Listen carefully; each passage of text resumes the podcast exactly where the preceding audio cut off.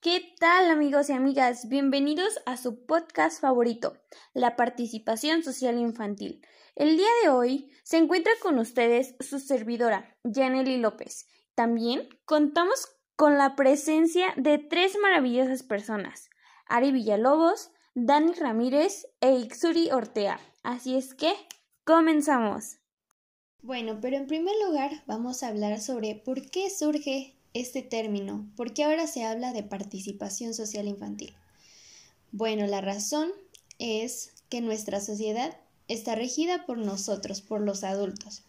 Entonces, ¿qué ocurre con el grupo de la infancia? Que pasan desapercibidos, son un grupo en desigualdad. ¿Por qué? Porque se considera que lo que ellos eh, piensan, sienten y dicen no es importante, es irrelevante. Eh, porque a lo mejor consideramos que les falta experiencia, que no tienen la capacidad para poder participar. ¿Y qué ocurre? Que este grupo pasa desapercibido dentro de la sociedad. Entonces su voz es tan pequeña, deben permanecer callados básicamente y, no tienen la oportunidad de expresar lo que no les gusta, lo que no les parece, lo que sí les gusta, lo que sí les parece dentro de su sociedad. Pero, ¿qué es la participación social infantil? Bueno, primero tenemos que saber que estamos hablando de un derecho básico de los niños y este se trata de de que se les dé a los niños y a los adolescentes la oportunidad de ser partícipes activos en aquellos asuntos que les afectan de manera directa o indirecta. Es decir, se trata de darles a los niños el poder de usar su voz para que puedan opinar sobre lo que pasa en sus hogares, en las escuelas o en su comunidad que al permitir que se dé la participación social infantil, se tienen beneficios como el hecho de que los niños y los adolescentes van a adquirir competencias y habilidades que les den la posibilidad de aumentar su confianza y su carácter. Además, aprenden a compartir ideas y a su vez a escuchar a otros con respeto. También adquieren la habilidad para resolver problemas y aumenta su creatividad, su iniciativa y su autonomía.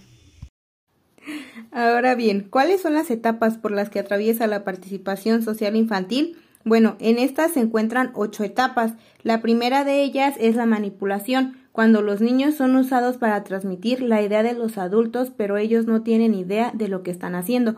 Con frecuencia esto se observa en las manifestaciones o en las marchas. En un segundo nivel, la decoración cuando los niños y niñas son usados para fortalecer una causa de manera relativamente indirecta en eventos públicos. Esto con frecuencia se observa en las campañas electorales cuando los niños portan paraguas, playeras, pulseras o gorras haciendo alusión a algún partido político.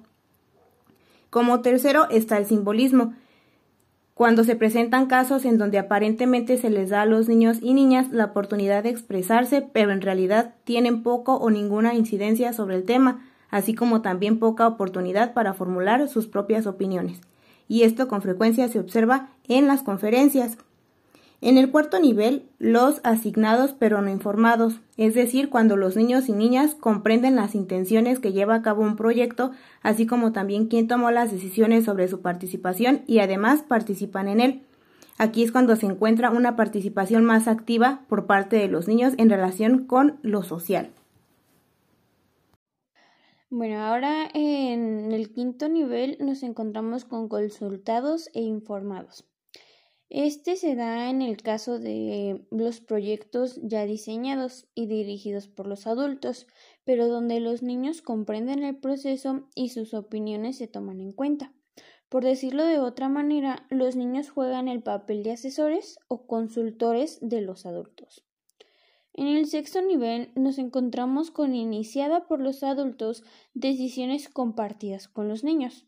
Los adultos solo intervienen como facilitadores en el proceso, pero la toma de decisiones se realiza conjuntamente con los niños y las niñas. En el séptimo nivel, iniciada y dirigida por los niños. Este es un proceso en el cual los niños y las niñas conciben y llevan a la práctica proyectos complejos y toman decisiones que les afectan a ellos y a su entorno. Por último, tenemos el octavo que es iniciado por los niños decisiones compartidas con los adultos. Es decir, cuando los propios niños quienes deciden incorporar a los adultos al desarrollo de sus propios proyectos. Y bueno, ¿cómo fomentar la participación social infantil? Bueno, esta se puede hacer a través de tomar decisiones sobre la educación juntos, realizar actividades lúdicas en donde todos participen, crear un consejo infantil, a través de lo que piensan que se puede hacer para el cuidado del medio ambiente, un proyecto radiofónico, jugar a los periodistas, por medio de proyectos que tengan que ver con tomar en cuenta lo que piensan, crear foros y debates temáticos, crear buzones de sugerencias y carteles en donde anoten lo que les gusta o no y tomar estas opiniones en cuenta, por medio de conocer lo que piensan acerca de la pandemia y a través de sesiones online. Bueno, estos son algunos ejemplos de lo que se puede hacer para promover la participación social infantil.